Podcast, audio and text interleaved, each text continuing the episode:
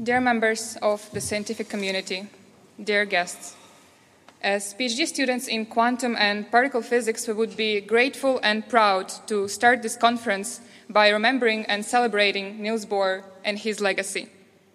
We would never miss such an opportunity on a peaceful day. However, now we have to address you not as PhD students, but as humans and as Ukrainians.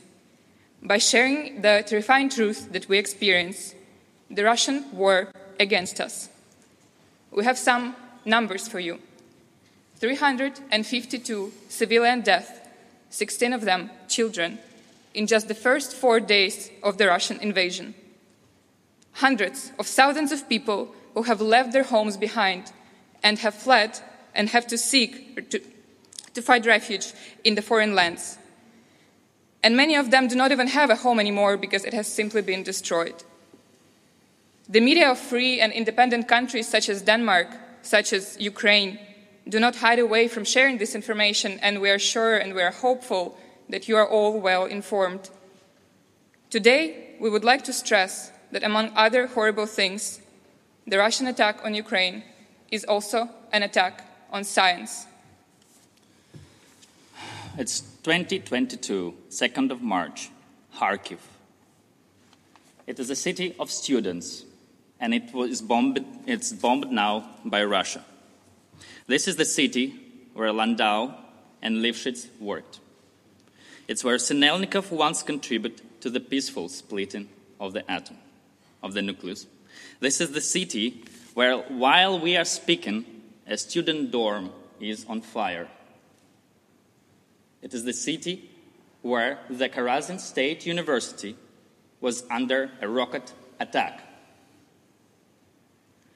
Last night, Professor Amosov died in the result of these tragic events. The city where residential neighborhoods and kindergartens and schools and hospitals are being destroyed every minute as the new norm. This is just one of many Ukrainian cities. We are a community without borders. We know a scientist from every other country. It is in our power to stop the war and save our colleagues in Ukraine and also in Russia. And here is how. This is our peer-reviewed idea. What we do. I flew from Turin yesterday to join this conference and call for action while having my family under air raids. They're getting ready to jump on the train and leave to the West. But they refuse, say for the family of Tanya. Ukrainians in foreign regions are now joining the army. Young scientists stay in Ukraine. 80,000 people return to Ukraine to defend our land.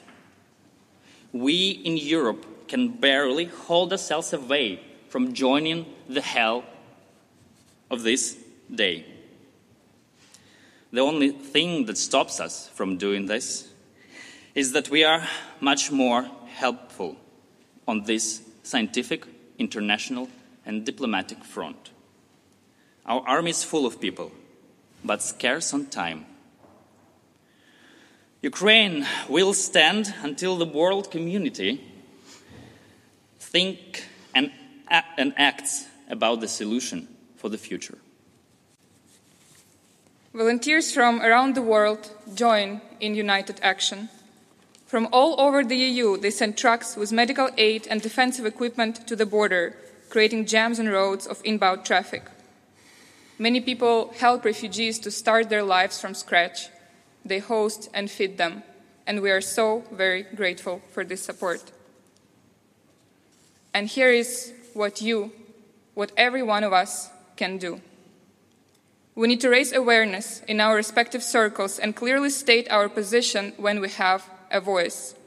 We need to sign open letters and address our governments collectively, since democracies have this power. We need to suspend publishing of papers, suspend, not cease, with Russian state institutions.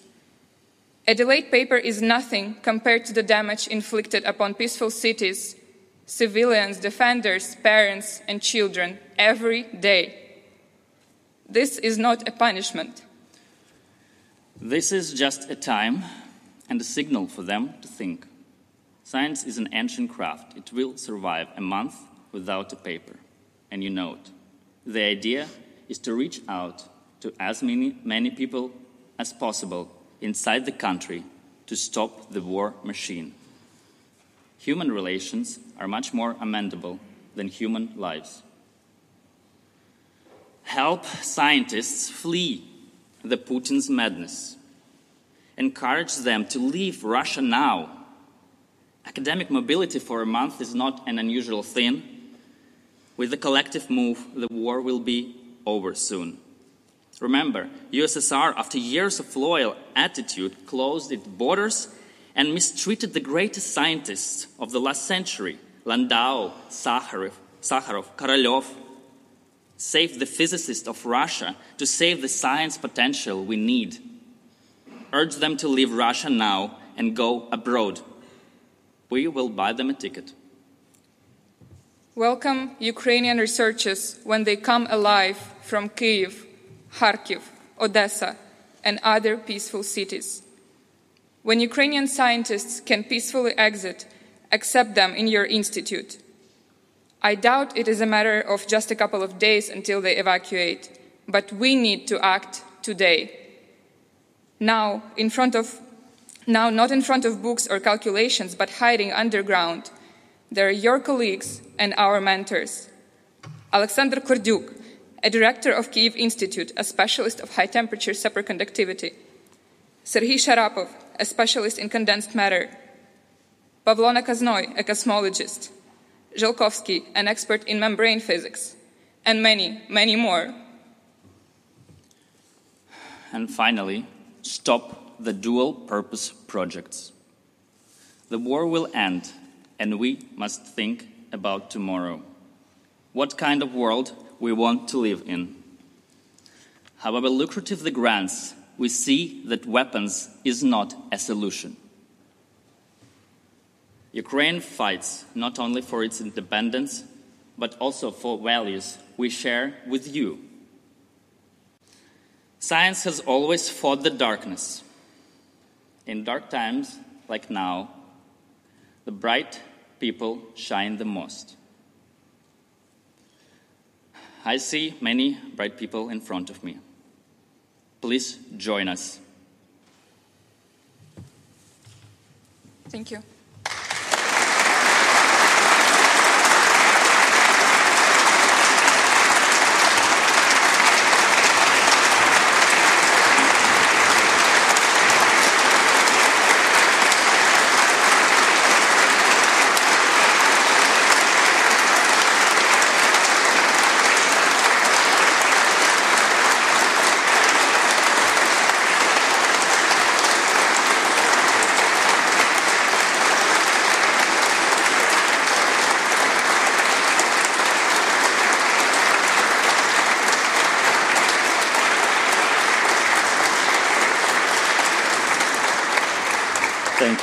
Thank you. For us, it is hard. It is much harder for people in Ukraine. They barely can watch this stream, the live stream that they're seeing now. We are here available for you, for any questions, for your suggestions, and your support. Thank you.